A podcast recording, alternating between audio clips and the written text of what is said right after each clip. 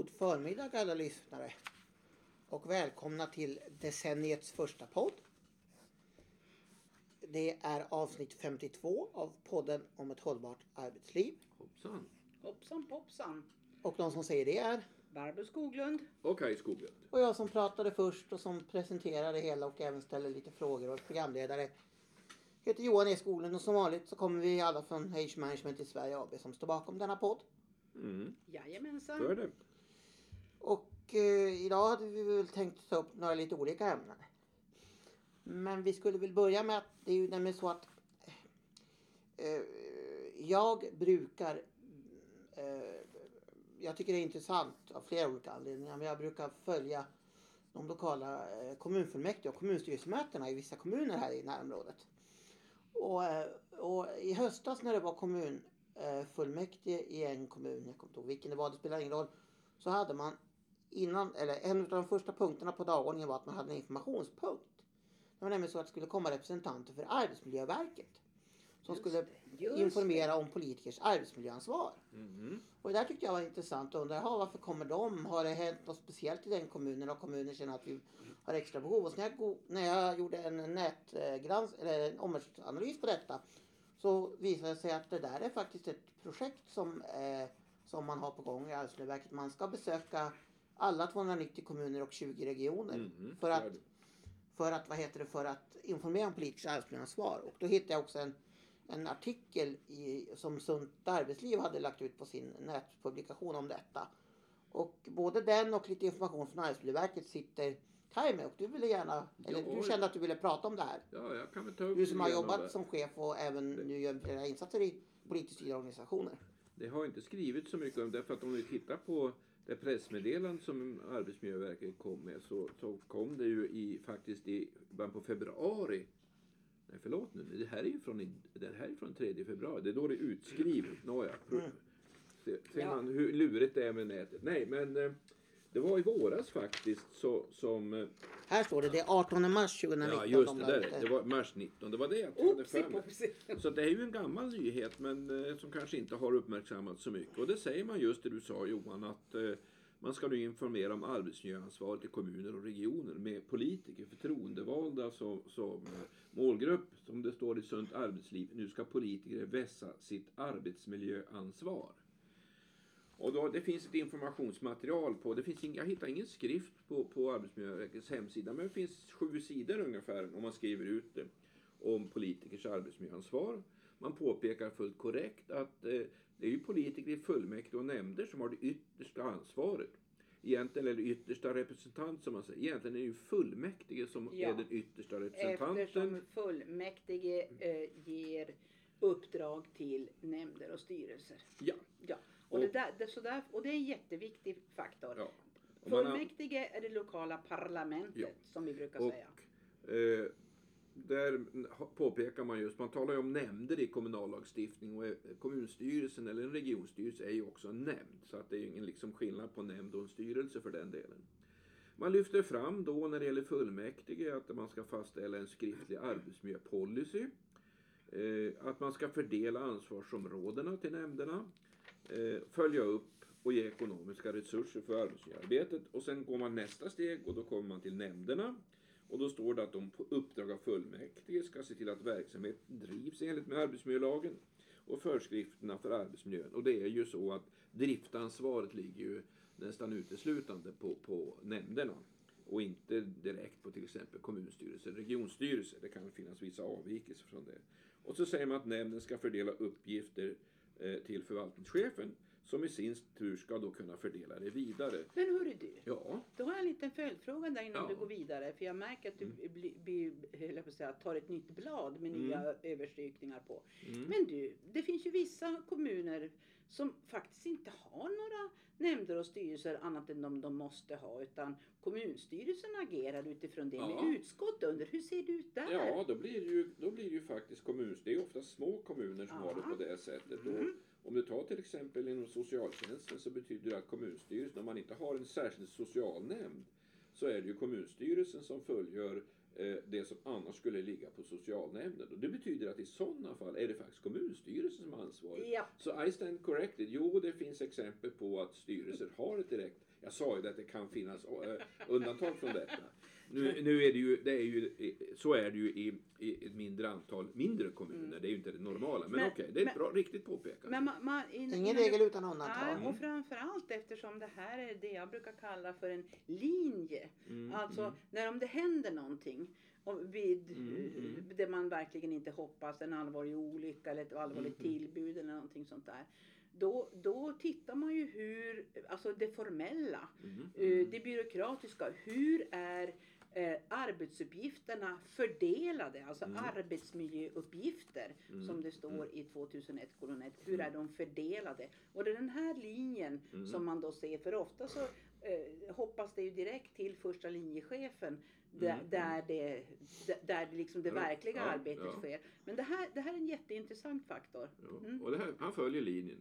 Fullmäktige, styrelsenämnd, förvaltningschef och så ut i verksamheten. Det är ju inget nytt. På, det här är ju inte motiverat av någon ändring i lagstiftning eller någonting sånt. Utan det är ju naturligtvis ett utslag av att verket bedömer att politiker kan, och man skriver ju också att det är ju ofta att eh, många är ju förtroendevalda, är ju fritidspolitiker.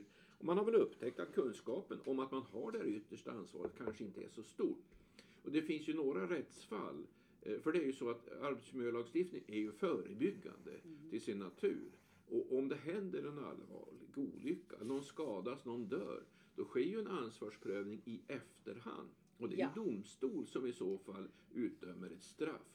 Och då är det inte alls säkert på... Det klassiska exempel, jag kommer inte ihåg hur många år sedan det var. Det var en vägg som rasade på en skola, jag skulle tro att det var byggprogrammet eller någonting sånt där.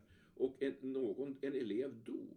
Och det slutade med att kommunstyrelsens ordförande blev dömd för arbetsmiljöbrott. Mm. Och, och då, då följer man och tittar man. Och det är inte så enkelt som att har man nu fördelat ut det här, det här eh, uppdraget, då är det den som har fått det som ytterst krävs som ansvarig i en rättslig prövning. Det är inte alls säkert. Och det här tror jag att och den här kommunstyrelseordföranden, han var ju väldigt frågande till det här. Kunde inte förstå, hur kan ju jag dömas för detta? Jag hade ju ingen aning om den här vägen. Det finns andra exempel från skolans värld. Det Mm. finns olyckor som kan ske Ja. inom, inom slöjdverksamhet Ja, och ja. annat och så vidare. Och då, då är det, alltså, och det här handlar om att, om att det ska vara tydligt. Och det handlar om att det, det, ska, det ska dessutom återföras alltså till Ja, det, det finns teknikaliteter i det här som man, man, Mm. man ska, Men jag, man ska måste, jobba med. Mm. men jag måste få ställa då en, en kanske något märklig men ändå fråga. Märklig fråga. Ja men det var så här var det, bara för att göra en lång historia kort. Att när jag gick på högstadiet så hade vi fått en ny skolkurator. Ja. Och eh, hon ville då komma till vår klass för att eh, ja, informera och berätta vem hon var och vad hon gjorde. Och hon, hon skrev väl någonting om att hon skulle kolla upp stämningen i klassen. Och då eh, valde vår klassföreståndare att han tyckte att det där, så han frågade helt enkelt Vadå stämningen i klassen? Tycker ni att vi har en dålig stämning i klassen? Nej, sa vi. Så vi röstade på klassrådet och då, då slutade det med att hon fick inte komma till vår klass. Mhm. Vi var den enda klassen som hon inte besökte. Och då undrar jag bara, Arbetsmiljöverket skriver så här att vi ska besöka Sveriges alla 290 kommuner och 20 regioner.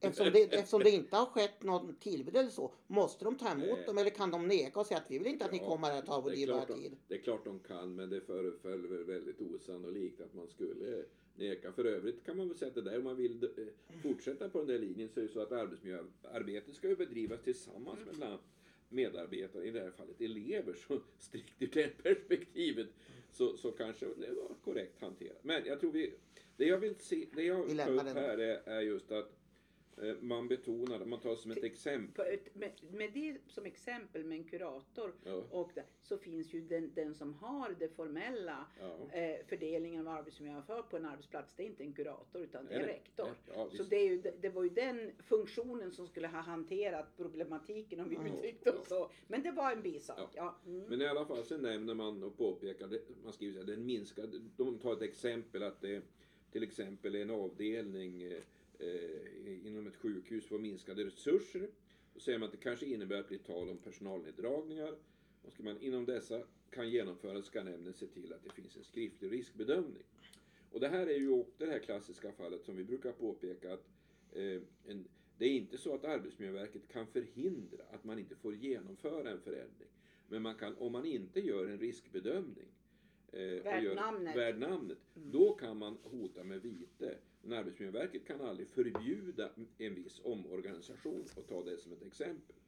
Eh, Men det måste göras riskbedömning och handlingsplaner om det behövs. Ja, Ehm, det, men det finns en till missuppfattning i det där med riskbedömning och handlingsplaner. ja. Eh, vissa arbetsgivare som vi har träffat på eh, eh, har på något sätt ja, uppfattningen att om det visar sig att, att det upp, det, i den här dialogen med medarbetare och med Mm. skyddsombud, huvudskyddsombud så säger man "Ja, men det, det är stor risk för det och det och det. Så, eh, så tar man det som ett exempel på att då kan man inte genomföra förändringen. Utan vitsen med en riskbedömning det är, det är ju också en, en, en, ett, ett förebyggande Mm. arbete. Mm. Där man ska skriva i handlingsplanen vad man ska Ja, göra, göra. om det visar sig att den här risken eh, blir aktuell. Mm. För, för hur jag ska uttrycka mig. Och det här är en av de stora stötestenarna. Att, att eh, det här mm, samverkansklimatet mellan fackliga organisationer å en sida och arbetsgivarens representanter, det vill säga chefer, å andra sidan Och skyddsombud. och skyddsombud kan, kan alltså få, det kan bli grus i maskineriet. Därför att det, det, man hamnar i någon slags eh, status quo, man kommer ingen vart. Nej, och det är ju så att, då att eh, det, eller det är ju inte ovanligt, eller det är för, klart att det förekommer man gör olika bedömningar. Att, Självklart. Och att fack, det är ingen fara. och arbetsgivare kan bedöma den här risken större än vad arbetsgivaren är. Och sen är det ju så att yttersta ansvaret det vilar ju alltid på arbetsgivaren. Men målet med arbetsmiljö, med lagstiftning är att man ska försöka bli överens. Ja, Det bästa är att man kan bli överens om både riskbedömning och handlingsplaner. Men det är inte alltid det går. du menar, du sa, du sa arbetsgivare två gånger, både på, tillsammans med fack och eh, Skyddsombud. menar du? Ja, ja. jamensan, det är klart. Och arbetsgivare var andra ställen. Ja. Till sist så, eller näst sist så påpekar man naturligtvis att eh, man kan ju inte och man kan inte som arbetsgivare låta bli att vidta åtgärder med hänvisning till att ekonomin är dålig. Men det är ju välkänt. Men sen finns det till sist faktiskt en mening som jag inte begriper. Nu ska vi höra om någon av de andra runt bordet kan förklara den här för mig. Man påpekar, det, det, det handlar om under avsnittet Arbetsmiljöverket beslutar om föreläggande och förbud. Och det, så är det att Arbetsmiljö kan då besluta om föreläggande eller förbud. Arbetsmiljöverket menar? Arbetsmiljöverket, sa inte jag det? När du sa arbetsmiljö... Arbetsmiljö, Arbetsmiljöverket kan besluta om föreläggande eller förbud med eller utan vite mot arbetsgivaren. Och det kan överklagas till förvaltningsrätten, det är helt korrekt. Men så står det så här. Om Arbetsmiljöverkets beslut står fast kan förvaltningsrätten döma ut vite. Jag sa det också. Men sen kommer den här meningen som jag inte begriper. Ett beslut utan vite kan leda till straff, böter eller fängelse. Både tjänstemän och politiker kan drabbas av straff. Alltså vad det ska stå är väl att om det händer någonting så att i efterhand ger, blir en ansvarsprövning i domstol, då kan man döma ut Mm. eh, straff. Men det har ju ingenting med vitesföreläggande eller avsaknad av vitesföreläggande att göra i sig. Så det där tyckte jag var väldigt obegripligt faktiskt. Nu är jag färdig. Mm. Är det någon som kan förklara det?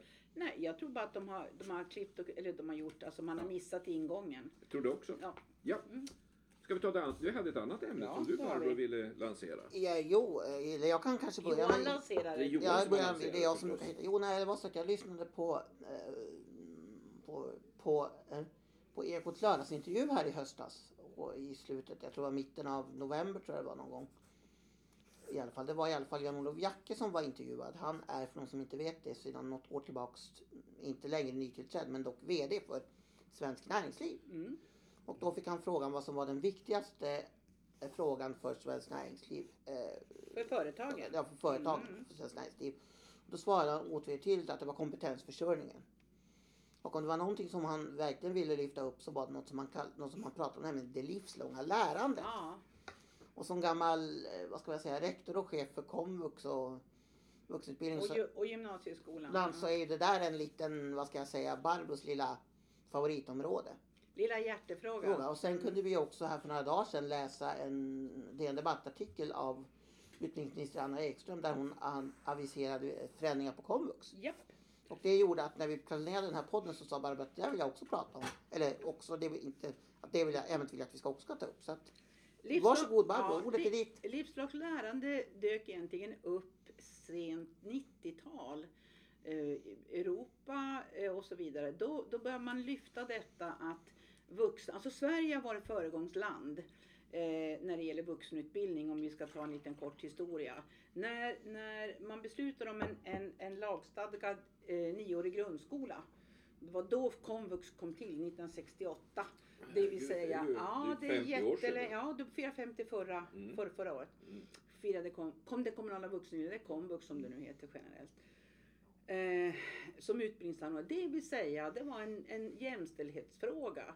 Jämlikhetsfråga beroende på vilken, vad man lägger in i ordets karaktär. Det vill säga att om ungdomar hade möjlighet att eh, gå nio år i grundskola vilket man inte hade haft tidigare som lagstiftning. Alltså skolplikt på det eh, och plikt för, för, för kommunen, primärkommunen att leverera det. Eh, då skulle vuxna också få den möjligheten. Eh, och det här, ja, jag börjar på, på Vux tio år senare. För Ja, man får- Och då när vi går så långt bak det fanns väl många som bara hade sex, eller, som Ja. bara hade sex år i Ja, eller skola. fem. Eller fem. ja. Och då fanns det väl AMU också, Ja, arbetsmarknadsutbildningar det och fanns, sånt. det fanns som gick under Arbetsförmedlingen och det fanns en hel del. Men, men här gjorde man, det här handlade då till att börja med naturligtvis om, om eh, svenska, matematik, engelska, alltså de, de grundskoleämnen som, som eh, man hade som un, unga människor hade möjlighet att läsa. Det vill säga eftersom man då la en skolplikt och det var inte så. så att Eftersom man la ner realskolan som ju var ju egentligen motsvarande de tre sena, sista åren på, på grundskolan, alltså fram till man är 15. Eh, I slutet på 60-talet också så växlar man upp det här och det här gjorde då att vuxna fick möjlighet. Sen så utökades det här, inte som kommunal skyldighet men som möjlighet att även vuxna skulle kunna få både två och treårig gymnasiekompetens. Och den treåriga gymnasiekompetensen det kom i bakvattnet efter den treåriga gymnasieskolan, det vill säga gymnasieformen i början på 90-talet. Då, då, då, det är det som är kunskapslyftet som går, pågår under x antal år. Det vill säga de, de vuxna personer som har fyllt 20 med kortaste grundutbildning har störst rätt till att förkovra sig upp till treårig gymnasiekompetens. Och så har det varit tills nu va? Eller? Ja, det har Jag, jag varit försöker hoppa fram med 30 Ja, år. exakt. Och det, men det livslånga lärandet som, som vad ska jag säga, företeelse Ja. dök upp här då i slutet på 90, början på 2000-talet. Det vill säga att du, i kompeten- med kompetensförsörjning så började man lansera att jo, men man måste kunna utbilda sig fler gånger. Därför att det, det kan hända att det behövs andra typer av kompetenser. Eller komplettera den kompetens man har. Eller fördjupa den kompetens. Eller helt byta bana.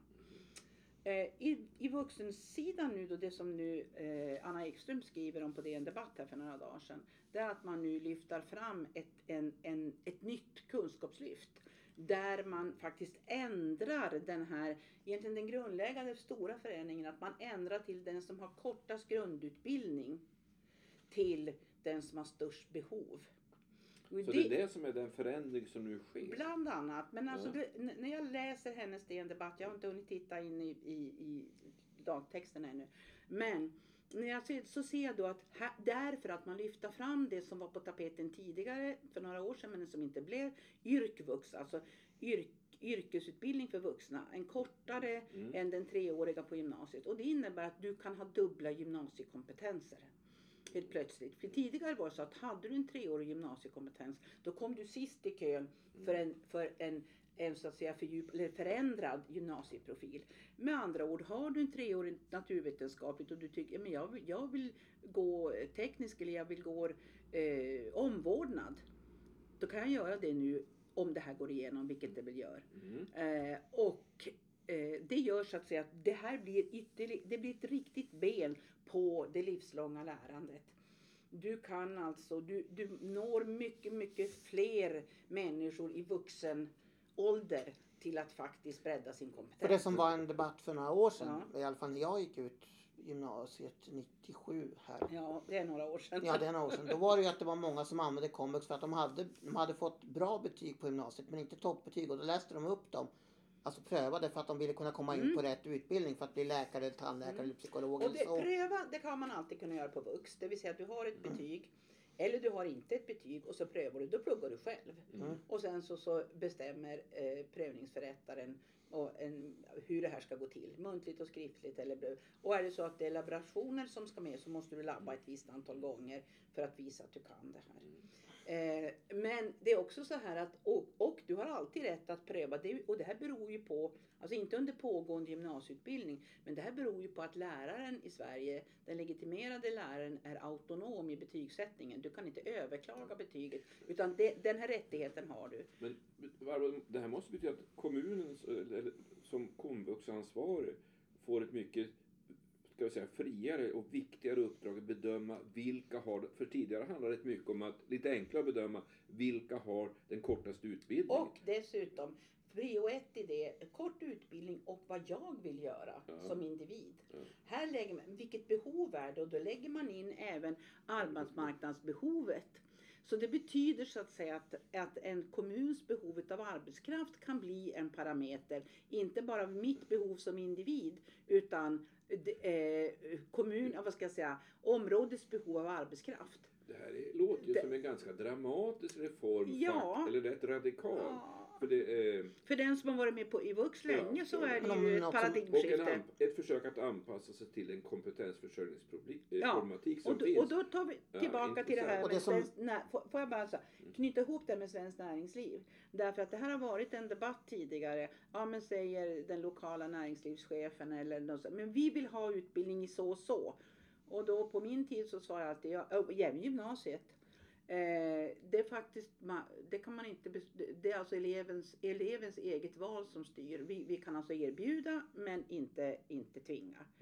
Eh, nu vänder man lite på kuttingen här och det här, det här ska bli jätteintressant att följa. Ja, För det här är alltså en, som du brukar en rättssociologisk eh, vad ska jag säga, abrovinkel i det här. Vem, vem styr? Vem äger makten över över- komvux? Ja. Och vad som ska prioriteras? Yes. Det, så arbetsmarknadsutbildning, AMS på den tiden, det var, bestämde man ju att det var ju bara de utbildningar som man förutsåg skulle behövas. Och det är väl lite det man säger idag i yrkeshögskolan kanske? Ja, Myndigheten för yrkeshögskolan, tar ja. väl viss hänsyn till... till, till både och. Ja, och det är branscherna. Och Jo. där, är ju, där är ju den stora vad ska vi säga, knäckfrågan den arbetsplatsförlagda lärandet. Mm. Därför att där involverar du ju redan tidigt eh, aktörer som redan finns på, på, på marknaden. För, och det ska också vara yrkeshögskolans kriterier är att det ska vara utbildningar som, in, som, inte, är, som inte finns. Nej. Och det samtidigt, finns en, en innovativ tanke i det här att du ska liksom Mm, täcka okej. upp luckor i utbildningssystemet. och samtidigt så kunde vi i veckan, eller förra veckan läsa lokalt, eller om det var för någon vecka sedan, att ett, eh, det, det största lokala åkeriet som finns i Norrbotten på alla orter som är det största lokala åkeriet. Det har nu gått in och sagt att de kommer att betala halva utbildningen för att man ska göra en gymnasieutbildning på ett naturbruksgymnasium till maskinförare. Ja, just För att de behöver så många. Mm, exakt. Och det, Då och får de det, praktik hos det företaget och de kan erbjuda dem Det- jobb sen. det som är det intressanta är att man ju här, om jag bara får knyta ihop det ett varv till.